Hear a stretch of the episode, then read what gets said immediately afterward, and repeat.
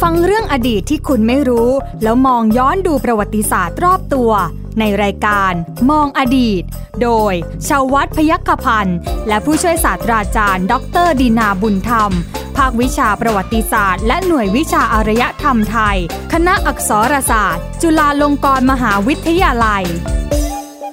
สวัสดีครับคุณผู้ฟังครับต้อนรับคุณผู้ฟังเข้าสู่รายการมองอดีตครับ วันนี้ผมใหญ่ชวัฒน์พยกพันธ์ยังคงทำหน้าที่อยู่นะครับ ผ่านทางไทย PBS Digital Radio นะครับสถานีวิทยุที่ให้คุณได้ฟังเรื่องราวต่างๆนะฮะทั้งเป็นประโยชน์แล้วก็สาระด้วยนะครับคุณผู้ฟังครับผ่านทางคลื่นนี้ แล้วก็ยังสามารถรับฟังผ่านทางออนไลน์ด้วยนะครับ www.thaipbsradio.com และแอปพลิเคชันไทย PBS Radio นะครับคุณผู้ฟังฮะใครที่ในรถของคุณผู้ฟังเนี่ยนะสามารถรับฟังคลื่นดิจิตอลได้ ก็สแกนนะฮะหรือว่าหาคลื่นนะฮะที่เป็นของไทย PBS Radio ได้เลย ไม่มี FM AM แล้วนะคุณผู้ฟังไม่มีตัวเลขแล้วนะไทย PBS Radio เลยนะฮะเอาละครับคุณผู้ฟังครับเรามีเรื่องราวที่ต่อจากครั้งที่แล้วนะฮะคุณผู้ฟังครับที่เราคุยถึงเรื่องของน้ำครั้งที่แล้วเนี่ยเราคุยกันถึงความแหล่งการ เขาเรียกว่าอะไรนะการการใช้น้ำนะฮะในพระอ่าพระราชพิธีนะฮะคุณผู้ฟังครับความสำคัญของน้ำน้ำแหล่งต่างๆนะฮะสีสานที่สุพรรณบุรีนะฮะสมัยอยุทธยาเขาก็ใช้แค่นี้แหละแต่ว่าปัจจุบันเนี่ยนะฮะคุณผู้ฟังเป็นร้อยแห่งเลยทีเดียวนะฮะแต่ทีนี้อาจารย์บอกว่า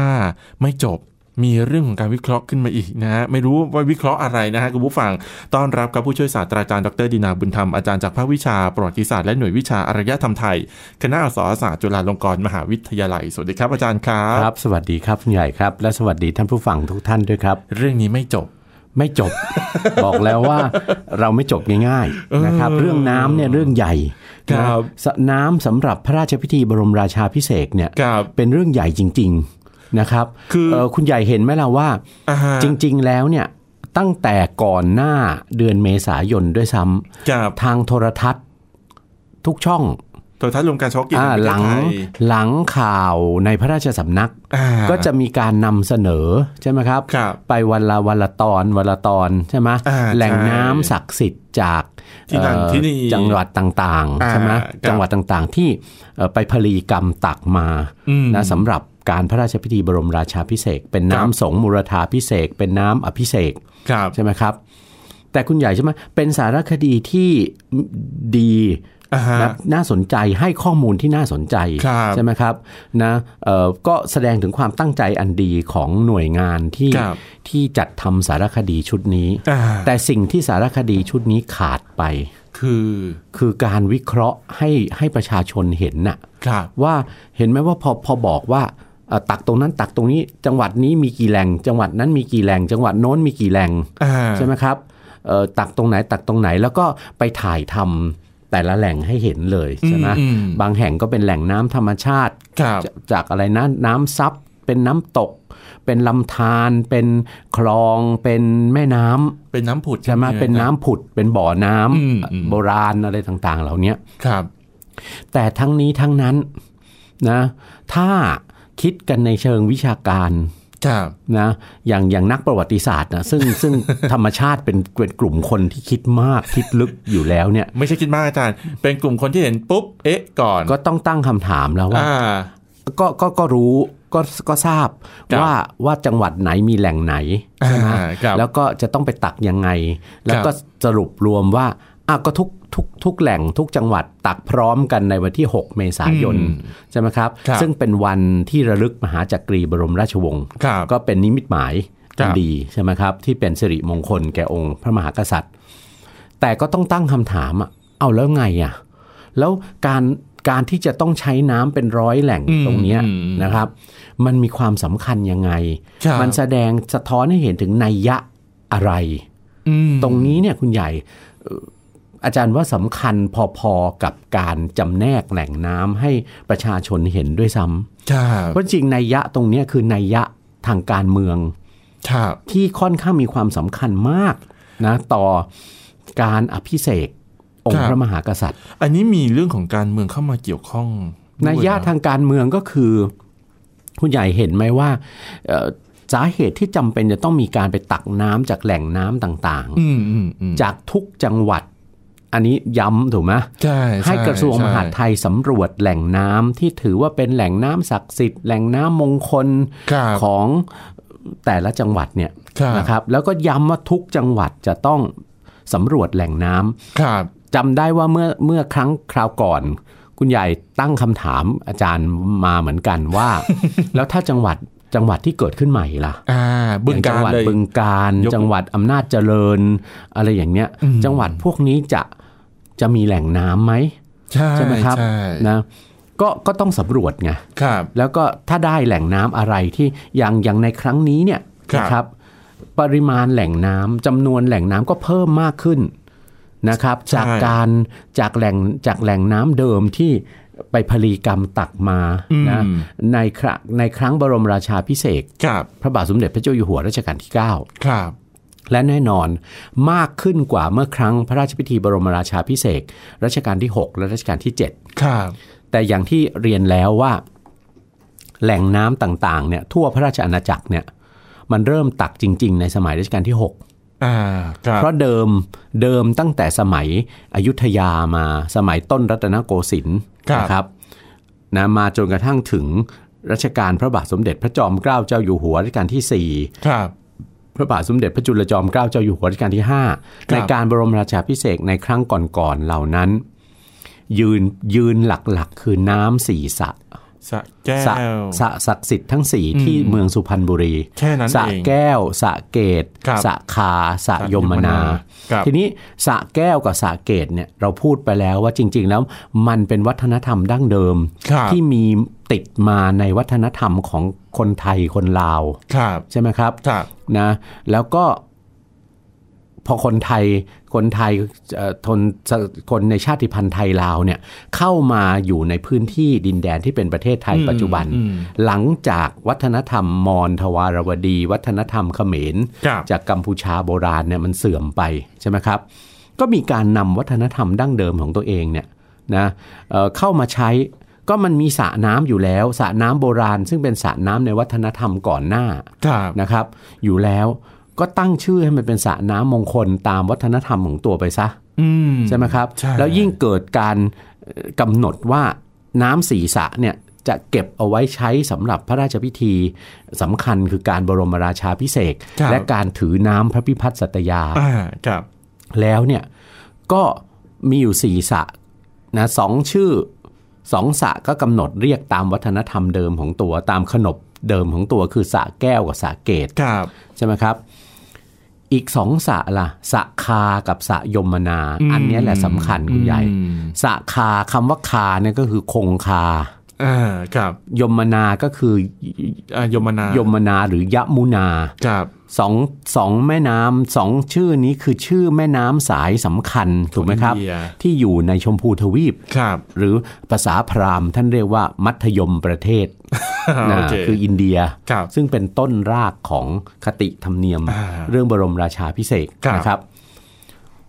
แต่จริง ๆ แล้วคติของพราหมณ์เนี่ย ท่านว่าว่าไง พราหมณ์จากอินเดียโบราณเลยว่า น้ำที่ใช้น้ำแม่น้ำอ่ะว่างั้นเถ ครั อะ บ ที่ใช้ในพระราชพิธีบรมราชาพิเศษกกษัตริย์เนี่ยนะครับ ตั้งแต่ในอินเดียเนี่ยนะครับ บางตำราท่านก็ว่าใช้น้ำจากแม่น้ำเจ็ดสาย เพราะว่าในชมพูทวีปเนี่ยคุณใหญ่ชมพูทวีปเป็นดินแดนกว้างใหญ่มาก ใช่ครับ แล้วก็ข้างบนตอนเหนือสุดมีเทือกเขาฮิมาลัย ใช่ครับ กับเทือกเขาสูงสูงๆอีกนะจำนวนมาก เทือกเขาเหล่าเนี้ยเป็นแหล่งต้นน้ำของแม่น้ำสายสำคัญ ครับ ที่จะไหลลงทางใต้ใช่ไหม ใช่ครับ ที่สำคัญคือแม่น้ำหลักเลยนะ ที่เป็น อ่า เป็นต้นสายหลักสองสายคือแม่น้ำคงคากับแม่น้ำยมุนา ครับ คงคาเนี่ยไหลมาทางตะวันออก ยมุนาไหลไปทางตะวันตก อืม คงคาเนี่ยลงเอ่อปากแม่น้ำก็คืออ่าวเบงกอล อ่า ใช่ ใช่ไหมครับ ใช่ แม่น้ำยมุนาเนี่ยไหลจากเทือกเขาฮิมาลัยทางตอนเหนือออกไปทางตะวันตก ครับ ปากแม่น้ำก็คืออ่าวเปอร์เซีย หรือ ใช่ ทะเล ครับ อาหรับ ใช่ครับ นะครับสองสายนี้ยังมีสาขา อืม ยังมีแม่น้ำแยกย่อยแตกสาขาออกไปอีก ครับ นะครับ แม่น้ำคงคานะครับ มีแม่น้ำสายย่อย ซึ่งชาวอินเดียโบราณถือว่าเป็นแม่น้ำศักดิ์สิทธิ์ ครับ อีกสองสาย ครับ ชื่อแม่น้ำอจิรวดี อ่า และแม่น้ำสรภู ครับ นะครับ แม่น้ำอจิรวดีเนี่ยถือเป็นแม่น้ำศักดิ์สิทธิ์ก็เพราะเมืองศักดิ์สิทธิ์ ที่เป็นเมืองซึ่งวีรบุรุษในตำนาน จ้ะ ของอินเดียท่านหนึ่ง หรือพระองค์หนึ่ง เป็นผู้ปกครองคือเมืองอโยธยา โอ้โหชื่อ ของ เดียว พ กัน ระรามอะ อ่า นะครับของพระรามอะ ครับ เมือง ครับ อโยธยาของพระรามอย่าเรียกว่าชื่อเดียวกันอโยธยาในบ้านเราเสียไปเอาชื่ออโยธยา อ๋อเหรอฮะ ของอินเดียมา อ๋อ นะครับ อ่าฮะ นะกรุงอโยธยาของพระรามเนี่ยนะครับ ครับ อยู่บนฝั่งแม่น้ำอจิรวดี อืม นะครับ แล้วก็แม่น้ำสรภูสองสายนี้ ก็รวมกับแม่น้ำคงคาเป็นสามสาย ครับ แม่น้ำยมุนา มีสาขาที่เป็นแม่น้ำศักดิ์สิทธิ์ อีกหนึ่งสาขาชื่อแม่น้ำมาหิ ครับ นะครับ เพราะฉะนั้นก็รวมกันได้เป็นแม่น้ำคงคา ยมุนา อจิรวดี สรภู และมาหิ ครับ นะครับ เป็น 5 สายนะพราหมณ์เรียกว่าปัญจมหานที อืม ใช่ไหมครับ ครับ ปัญจมหานที แต่คุณใหญ่คิดดูเอ่อตำราของพราหมณ์เข้ามาสู่เอเชียตะวันออกเฉียงใต้ ครับ มาสู่บ้านเมืองในเอเชียตะวันออกเฉียงใต้นะเอ่อเกิดมีสถาบันกษัตริย์ มีการบรมราชาพิเศษกกษัตริย์เกิดขึ้น ครับ นะครับ แต่คุณใหญ่ลองจินตนาการสิว่ามันเป็นเรื่องยากแค่ไหน ถ้าการราชาพิเศษกกษัตริย์ในภาคพื้นอุตสาคเนย์เอเชียตะวันออกเฉียงใต้เนี่ยในบ้านรัฐอาณาจักรต่างๆ ตั้งแต่ก่อนหน้าจะมีบ้านเมืองของคนไทยเกิดขึ้นเนี่ย ครับ ถ้าพราหมณ์บอกว่าน้ำปัญจมหานาทีจากชมพูทวีปเนี่ยแม่น้ำห้าสายจากชมพูทวีปเนี่ยขาดไม่ได้นะ ต้องมีอยู่ในในในน้ำสำหรับราชาพิเศษก อืม มันจะเป็นเรื่องลำบากยากเข็นแค่ไหนสำหรับ โอ้โห คนในสมัยนั้นที่จะต้องเดินทางมาตักน้ำปัญจมหานาทีถึงอินเดีย ใช่ ใช่ไหมครับ ใช่ครับ มันเป็นไปไม่ได้เลยแทบ ครั จะ บ เป็นไปไม่ได้เลยที่ที่จะจะมาตักอ่ะใช่ไหม ถ้าถ้าสมัยนี้ก็นั่งเครื่องบินไปเอา อ่ะ ได้อ่ะ สมัย ไว่า นี้ก็ถูกต้องนะครับก็ก็ก็การคมนาคมเลยมันก็สะดวกสบาย ใช่ นะเพราะฉะนั้นก็จะต้องมีการสมมุติ อืม ผู้ใหญ่เห็นไหมว่าเป็นความชาญฉลาดนะ ครั ข บ องของบรรพบุรุษไทยอะนะครับ อย่างอย่างเช่น กษัตริย์ในราชวงศ์สุพรรณภูมิเนี่ยถ้าท่านมีน้ำอยู่สี่สระแล้วอะ อืมอืม นะครับเอ่อสองสระเป็นไปตามขนบเดิม ครับ สระแก้วสระเกตใช่ไหมครับอ้าวอีกสองสระก็ตั้งชื่อให้มันพ้องกับกับแม่น้ำสายหลัก ซึ่งเป็นต้นกำเนิดของน้ำปัญจมหานาทีซะเลย คือสระคากับสระยมนา อืม ก็ต้องด้วยตำราของพราหมณ์ เป็นมงคลด้วยประการทั้งปวง จบ ใช่ไหม เลย อ่ะก็ก็ถือว่าสี่สระนั่นแหละคือสระหลัก ครับ ส่วนน้ำเบญจสุทธคงคา ครับ อันนั้นนะคือความคิดที่จะดำเนินรอยตามน้ำปัญจมหานาที อืม ในชมพูทวีปนั่นแหละ ครับ เพียงแต่ว่าก็อยู่ที่เราเป็นแม่น้ำสายสำคัญที่ไหลหล่อเลี้ยง ศูนย์กลางอำนาจของราชอาณาจักรคือ ครับ ภาคกลางเนี่ย ครับ เพราะฉะนั้นก็ก็ตักซะเลย อืม เป็นแม่น้ำสายใหญ่อยู่แล้ว ครับ แต่อย่างที่เรียนท่านผู้ฟังแล้วในสัปดาห์ที่แล้วนะครับ องค์ความรู้ทางภูมิศาสตร์น่ะว่าภาคกลางของไทยมีแม่น้ำห้าสายเนี่ยหล่อเลี้ยงอยู่เนี่ย ครับ นะครับ มันเพิ่งจะมานิ่ง อืม นิ่งเป็นองค์ความรู้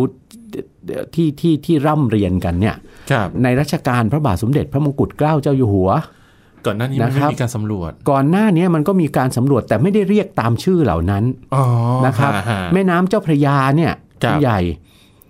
อืมแทบจะไม่มีเอกสารอะอะไรเรียกแม่น้ำเจ้าพระยานะทุกคนเรียกแม่น้ำใหญ่หมด อืม เออนะครับ ครับ นะแล้วก็เพิ่งมาได้ชื่อแม่น้ำเจ้าพระยาเนี่ยในชั้นหลังนะแล้วที่สำคัญที่สุด คุณใหญ่ต้องไม่ลืมว่าในในครั้งอดีต อย่างในครั้งกรุงศรีอยุธยา หรือในสมัยต้นรัตนโกสินทร์เนี่ยมันยังไม่มีองค์ความรู้นะที่จะแบ่งว่าขอบเขตของศูนย์กลางเอ่อประเทศเนี่ย ครับ ภาคเหนือภาคกลาง ภาคอีสาน ภาคใต้อะไรต่างๆเนี่ยมันแบ่งกันยังไงตรงไหน ครับ ใช่ไหมภาคกลางมีแม่น้ำอะไร อืม อะไรต่างๆ เหล่าเนี้ย อืม แล้วเห็นไหมว่าจำเพาะตักอยู่เฉพาะแม่น้ำห้าสายในภาคกลางเท่านั้น ใช่ไหมครับ ซึ่งอันนั้นน่ะก็สะท้อนให้เห็นความสำคัญว่า ตักน้ำที่ศูนย์กลาง อ่า อำนาจของราชอาณาจักร ครับ นั่นก็เพิ่งมาเพิ่งมามีความสำคัญในรัชกาลที่ 6 นี่แหละ อืม ก่อนหน้านั้นน้ำสีสระนะเป็นเป็นน้ำยืนพื้น ครับ แต่ในรัชกาลที่ห้า ครับ ในการพระราชพิธีบรมราชาพิเศษกพระบาทสมเด็จพระจุลจอมเกล้าเจ้าอยู่หัวเนี่ย พระบาทสมเด็จพระจุลจอมเกล้าเจ้าอยู่หัวเนี่ยทรงบรมราชาพิเศษกสองครั้ง อ่าครับ เพราะว่าตอนที่ทรงรับราชสมบัติเนี่ยท่านยังไม่บรรลุนิติภาวะ อืม ก็ทรงทำบรมราชาพิเศษกแต่เพียงสังเขป ครับ มีการประกาศรับราชสมบัติอะไรต่างๆเนี่ยแค่นั้น แต่การพระราชพิธีจริงๆเนี่ยมาทำเมื่อท่านบรรลุนิติภาวะแล้ว ครับ นะครับ ในครั้งนั้นเนี่ยก่อนหน้าจะทรงบรรลุนิติภาวะอะได้เสด็จประพาสอินเดีย อืม นะครับ ทรงทราบถึงคติอันเนี้ย ครับ นะครับ ก็ในการบรมราชาพิเศษกของพระองค์เนี่ยนะครับ ก็โปรดให้ไปตักน้ำปัญจมหานาที ที่ อินเดีย เดีย อ่าแม่น้ำห้าสายเนี่ยมาเจือในน้ำในน้ำที่ตัก ที่ตัก จาก มา เอ่อแหล่งน้ำต่างๆ ในราชอาณาจักร ครับ จากน้ำสีสระด้วย ครับ นะครับ แต่หลังจากนั้นมาเนี่ยเราไม่พบหลักฐาน ตั้งแต่หลังเราพบหลักฐานเพียงแค่ในรัชกาลที่ห้านะครับหลังรัชกาลที่ที่ที่ห้ามาเนี่ยในรัชกา ครับลที่หกที่เจ็ดที่เก้าเนี่ย ครับ เราไม่พบหลักฐานแน่ชัดว่ามีการไปตักน้ำปัญจมหานาทีจากอินเดีย อิน มา เดีย ด้ว มาย หรือเปล่า นะครับ ใช่ไหมฮะ แต่ว่าตั้งแต่รัชกาลที่ 6 ไปเนี่ยมีหลักฐานว่าตักน้ำเบญจสุทธคงคา อืม คือน้ำแม่น้ำห้าสายในเขตภาคกลาง ภาคกลาง นะค ครั รับ บ แล้วก็ยังโปรดรัชกาลที่ 6 ยังโปรดเกล้าให้แต่ละมณฑลสมัยนั้นเรายังใช้ระบบการปกครองแบบมณฑลเทศาพิบาล อ่า รวมหลายจังหวัดเข้าเป็นหนึ่งมณฑล ครับ ใช่ไหมครับ พระบาทสมเด็จพระมงกุฎเกล้าเจ้าอยู่หัวเนี่ยโปรดเกล้าให้แต่ละมณฑลออกสำรวจแหล่งน้ อืม ำนะครับเอ่อและและที่ถือว่าเป็นแหล่งแหล่งน้ำประเภทไหนบ้างไม่ใช่เฉพาะแหล่งน้ำศักดิ์สิทธิ์นะคุณใหญ่ ครับ ท่านให้สำรวจแหล่งน้ำที่มีความเป็นตาน้ อืม ำมีความเป็นต้นน้ำต้นแม่น้ำลำธารเนี่ย แบบที่ผุดขึ้นมาจากดิน ถู เล ก ย ต้อง ครับ แหล่งน้ำธรรมชาติ ครับ นะครับดด้วยแล้วก็เพื่อที่ตักน้ำมาใช้ จริง ๆ แล้วเนี่ยไอ้พระความความอะไรนะ ความตั้งพระทัยที่ของพระมหากษัตริย์ ค เนี่ย รับ ที่จะให้มีการสำรวจแหล่งน้ำเนี่ยนะครับ ในรัชกาลที่ 5 ก็มีพระราชปรารภเรื่องนี้แล้ว ครับ จะเห็นได้จากพระราชหัตถเลขา คือคือจดหมายสั่งราชการที่ทรงมีไปถึงหน่วยงานต่างๆเนี่ย อืม นะครับ อืม ในรัชกาลที่5เนี่ยคุณใหญ่ต้องไม่ลืมว่าเสด็จประพาสต้น ใช่ เสด็จออกไปทอดพระเนตรชีวิตของผู้คนตามส่วนต่างๆของของภาคกลาง ครับ ใช่ไหมครับเอ่อโปรดที่จะทำสิ่งหนึ่งในการ อืม เสด็จประพาสต้น หรือแม้แต่เสด็จเป็นทางการคในรับ ครั้งหลังๆเนี่ยคือการเสด็จไปสำรวจแหล่งน้ อืมครับ ำต้องไม่ลืมว่าน้ำคือหัวใจ ใช่ไหมน้ำคือคือคือชีวิตอะ ใช่ครับ ของของของประชาชนของอาณาประชาราษฎร์ใช่ไหม อืม เอ่อทุกชีวิตต้องการน้ำขาดน้ำไม่ได้ ใช่ครับ ต้องมีน้ำสำหรับการอุปโภคบริโภคและทำการเกษตร อืม ซึ่งเป็นกิจกรรมทางเศรษฐกิจที่สำคัญของบ้านเมือง ครับ ใช่ไหมครับ การที่น้ำเป็นสิ่งสำคัญตรงเนี้ยพระมหากษัตริย์ซึ่งต้องทรงอยู่ในที่ที่ทรงเป็นไง อยู่ในฐานะผู้ที่ต้องอำนวยสิ่งต่างๆ เหล่านี้เนี่ยบรรดาลแหล่งน้ำบรรดาลอะไรต่างๆ ให้อาณาประชาราษฎร์ก็ต้องทรงเอาพระทัยใส่ ม เรื่องแหล่งน้ำตรงนี้ใช่ไหม ค ค รั รับ บโอ้โหเราจะเห็นได้จากพระราชหัตถเลขารัชกาลที่ 5 เนี่ยนะครับ ทรงตำหนิติเตียนนะกรมการเมืองหลายจังหวัดในแต่ละมณฑลเนี่ยที่เสด็จประพาสไปว่าทิ้งแหล่งน้ำให้สุดโทรม อ๋อไม่มี นะครั กา บ รพัฒนาไม่มีการปรับปรุง ไม่มีการแม้กระทั่งสระสี่สระสระน้ำศักดิ์สิทธิ์ทั้งสี่ซึ่งมีราชประเพณีกำหนดอยู่ว่าน้ำจากสระทั้งสี่เนี่ยจะต้องนำมาใช้ในพระราชพิธีบรมราชาพิเศษกและพระราชพิธีถือน้ำพระพิพัฒน์สัตยาเนี่ย อ่ครับ นะในพระราชหัตถเลขายังรับสั่งเลยว่าทั้งสี่สระเนี่ยถูกทิ้งจนกระทั่งหญ้าเนี่ยขึ้นสูง คลุมสระแล้วก็มีจระเข้อาศัยอยู่ในสระด้วย โอ้โห นะครับ โอ้ แล้วก็น้ำสระบางสระเนี่ย ครับ ตักมาแล้วเป็นสีแดงนะ เจือส จาก นิม จากจากเอ่อจากสระสีสระเนี่ยนะครับ อืม อ่ะอันเนี้ยเป็นเป็นการกระตุ้นอย่างหนึ่งนะจากองค์พระมหากษัตริย์ ซึ่งซึ่งเป็นศูนย์กลางของการบริหารราชการแผ่นดินใช่ไหม ครับ เพื่อที่จะทำให้เอ่อผู้รับผิดชอบอะในแต่ละหัวเมืองใช่ไหมเอาใจใส่กับการบำรุงรักษาแหล่งน้ำ อืม ใช่ไหมครับ ในรัชกาลที่6เนี่ยจะเห็นได้ชัดเลยคุณใหญ่ ครับ ท่านท่านทรงให้สำรวจ ไม่ใช่แหล่งน้ำศักดิ์สิทธิ์อย่างเดียวอย่างที่เรียนแล้ว แม้กระทั่งต้นน้ำแหล่งต้นน้ำธรรมชาติเนี่ยนะอันเนี้ยเพื่อที่จะเกิดเป็นการกระตุ้นเตือนด้วยไง ครับ ให้ผู้ผู้ผู้มีหน้าที่รับผิดชอบ ครับ ในแต่ละจังหวัดในแต่ละมณฑลเนี่ยเอาใจใส่บำรุงรักษาแหล่งน้ำ อืม ไม่ใช่เฉพาะเอ่อจะมีบรมราชาพิเศษกทีก็ไปตักไปตักน้ำมา ไปทำ ใช่ห ความสะอาดทีนึงไป อะ อะไร ไรอย่างนี้ อ ที ย่าง นึ นั้ ง นถูกต้อง แต่ อ่าฮะ ว่าต้องมีการดูแลรักษาแหล่งน้ำที่ต่อเนื่อง อืม แล้วก็จะเห็นว่าซึ่งเป็นพระราชภาระสำคัญเห็นไหม ครับ ของพระมหากษัตริย์ไทย ครับ ในแต่แต่ละราชการมาที่ต้องทรงเอาพระทัยใส่ในการบำรุงรักษาบริหารจัดการแหล่งน้ ครับ ำนะครับนะอย่างเช่นในการพระราชพิธีบรมราชาพิเศษกครั้งนี้เนี่ย ครับ ก็มีการสำรวจแหล่งน้ำเพิ่ม อืม เห็นไหมครับ แล้วก็มีการบางจังหวัด ก็ไปตักไปสำรวจไปตักน้ำในแหล่งน้ำซึ่งเป็นแหล่งน้ำจากโครงการในพระราชดำริ อ่า ของพระบาทสมเด็จพระเจ้าอยู่หัวรัชกาลที่ 9 ครับครับ เช่น จังหวัดนครนายก ตักน้ำที่เขื่อนขุนด่านปราการชน อื ใช่ไหมจังหวัดตากก็ตักน้ำจากเขื่อนภูมิพลด้วย อ่าฮะ อันนั้นก็เป็นความหมายที่ที่ที่ลึกซึ้ง ครับ เห็นไหมครับที่ที่ถ้าไม่วิเคราะห์อะเราก็จะไม่เข้าใจใช่ไหมแล้วก็ประชาชนส่วนใหญ่ก็จะไม่เข้าใจ ว่าการตักน้ำจากหลาย ๆ แหล่งเป็นร้อยๆ แหล่งอย่างเนี้ย อ่าฮะ ทั่วราชอาณาจักรเนี่ยตักมาทำไม แล้วจริง ๆ มันมีต้นสายปลายเหตุของการตักเนี่ยยังไง ไม่ใช่เพียงแต่ว่าแหล่งน้ำต่าง ๆ เหล่านั้นมันเป็นน้ำศักดิ์สิทธิ์ คือคือไม่ เท่านั้น ไม่ไม่ใช่เอาไปถ่ายทอดแค่จังหวัดนั้นมีแหล่งน้ำตรงไหน อ่าถูกต้อง หรือว่าจังหวัดนั้นอ่าทำอะไรบ้างไม่ใช่ ใช่ แต่คือสิ่งที่อยากจะให้ทำก็คือว่าเหตุใดและทำไม ถูก ถึงจะ ต้อง ต้องเป็นที่นี่ อ่าเพราะที่สำคัญสุดอย่างแรก ครับ พระมหากษัตริย์อยู่ในฐานะผู้ทรงเอ่อมีพระราชภาระในการเอ่อบำรุงรักษา สอดส่องตรวจตราใช่ไหมแหล่งน้ำต่างๆสำหรับอาณาประชาราชอยู่แล้ว ครับ ใช่ไหมครับนะเพราะฉะนั้นอาศัยเหตุของการพระราชพิธีบรมราชาพิเศษกเนี่ยนะมันก็จะช่วยทำให้เกิดการเอาใจใส่สอดส่องดูแลแหล่ง ครับ น้ำต่างๆ เกิดขึ้น ครับ ใช่ไหมครับนะแล้วก็นอกจากนั้นนะการที่นำน้ำจากแหล่งน้ำต่างๆ จากทั่วทุกจังหวัด ครับ เข้ามาเนี่ยในยยะทางการเมืองมันอยู่ที่ว่า นั่นเป็นการแสดงถึงความ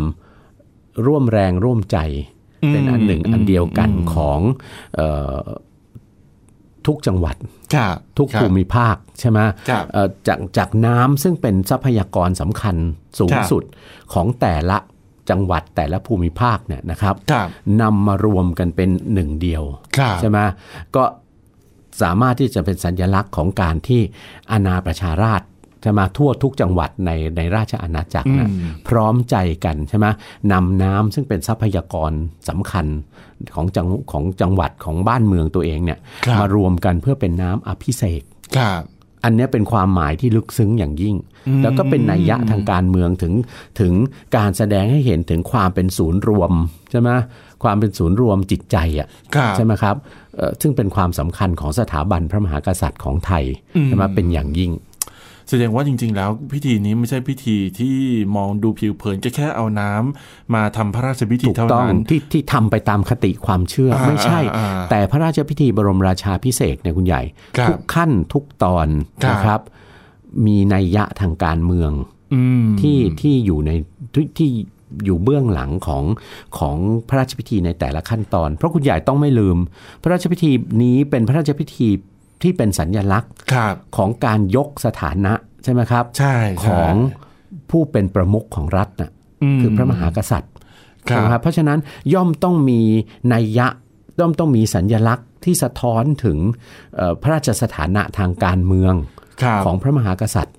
ครับ อยู่ในนั้นด้วย อาจารย์ฮะถ้าเทียบกับเมื่อก่อนเนี่ยมันค ครับ ล้ายๆกับเรื่องของถ้าถ้าเทียบเป็นการเมืองนะอาจารย์ อ่ คล้ายๆกับเรื่องของการยังคงสวามิภักดิ์และจงรักภักดีอยู่ใช่ไหม อ่ะถูกต้องก็แสดงถึงเอ่อคือด้านหนึ่งนะในขั้นตอนหลายขั้นตอนของ อ่าฮะ พระราชพิธีนี้ ก็ยังแสดงถึงความเป็นศูนย์กลางของความจงรักภักดี ครับ นะทั้งจากราษฎรทั่วแผ่นดิน อืม ทั้งจากข้าราชการ ครับ ระดับต่าง ครับ ๆ ในบ้านในเมืองใช่ไหม ครับ เพราะเราจะเห็นว่า ขั้นตอนตั้งแต่ขั้นตอนของการประทับรับน้ำอภิเษก อืม ใช่ไหมที่พระที่นั่งอัฏฐทิศเนี่ย ครับ นะครับซึ่งเป็นพระราชบัลลังก์แปดเหลี่ยม ครับ และพระมหากษัตริย์จะต้องทรงทรงทรงทรงแปรแปรพระองค์เนี่ยหันไปตามทิศต่างๆ ทั้งแปด อ่า ทิศใช่ไหมครับ ครับ ตั้งแต่ทิศตะวันออก ที่รับ เวียน น้ำ ขวาไป ในในพระหัตถ์ใช่ไหม อ่าทรงทรงรับน้ำจากเอ่อรับน้ำที่พราหมณ์ แล้วก็ราชบัณฑิตทั้ง ครับ แปดทิศ ครับ เนี่ยถวาย ครับ ใช่ไหมเอ่อรับจากพระหัตถ์ก่อน อืม แล้วก็ท่านจะจากนั้นก็ทรงถือพระเต้าเบญจคัพ ครับ นะรับน้ำไปทั้ง 8 ทิศ อันนั้นก็เป็นสัญญลักษณ์ที่แสดงให้เห็นเหมือนกันว่าปวงชนทั้ง 8 ทิศนั้นเนี่ย ครับ ใช่ไหมพร้อมใจกันถวายแผ่นดิน อืม ใช่ไหมให้ให้ทรงปกครอง ครับ นะครับ ยิ่งการบรมราชาพิเศษกพระบาทสมเด็จพระเจ้าอยู่หัวรัชกาลที่ 9 เนี่ยนะครับเมื่อปี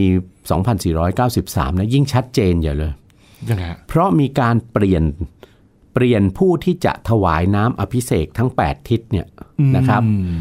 ยังคงเป็นพระราชครูพราหมณ์หนึ่งทิศ อ่า คือทิศตะวันออก ครับ นะครับ ที่เหลือเนี่ยเปลี่ยนจากข้าราชการซึ่งพระมหากษัตริย์ทรงยกย่องว่าเป็นราชบัณฑิตเนี่ยนะครับ ครับ เปลี่ยนเป็นสมาชิกสภาผู้แทนราษฎร อืม ทั้ง 8 ทั้ง 8 แปด 8 ท่านน่ะ ทิศอ่า ถ้าจาก 8 ทิศน่ะ อ่าฮะ นะครับ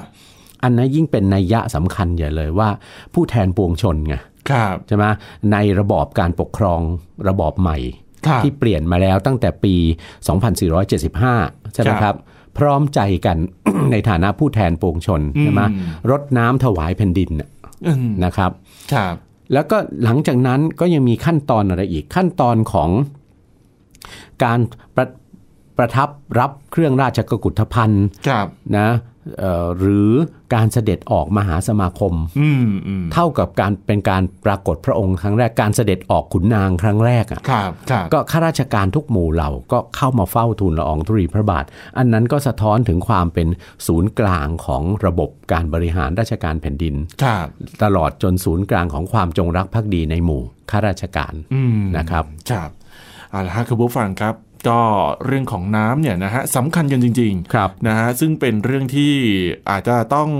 รู้ให้ชัดกันนิดนึง อ่าน นะฮะว่าจริง ๆ แล้วที่มาที่ไปแล้วก็ความสำคัญเป็นอย่างไร ครับ นะครับคุณผู้ฟังฮะเอาละครับในเรื่องของพระราชพิธีบรมราชาพิเศษกพระมหากษัตริย์ไทยยังคงไม่จบเพียงเท่านี้ ครับ ครั้งหน้าเนี่ยนะจะเป็นเรื่องอะไรตอน อ่า อะไรนะฮะ ครับ คุณผู้ฟังก็ให้ติดตามรับฟังแล้วกันนะครับ ครับ วันนี้อาจารย์ตีนาบุญธรรมแล้วก็ผมใหญ่ชวัฒน์พยัคฆพันธ์ลาคุณผู้ฟังไปก่อนนะครับ สวัสดีครับ สวัสดีครับ ติดตามรับฟังรายการย้อนหลังได้ที่เว็บไซต์และแอปพลิเคชันไทย PBS Radio ไทย PBS ดิจิทัล Radio วิทยุข่าวสารสาระ เพื่อสาธารณะและสังคม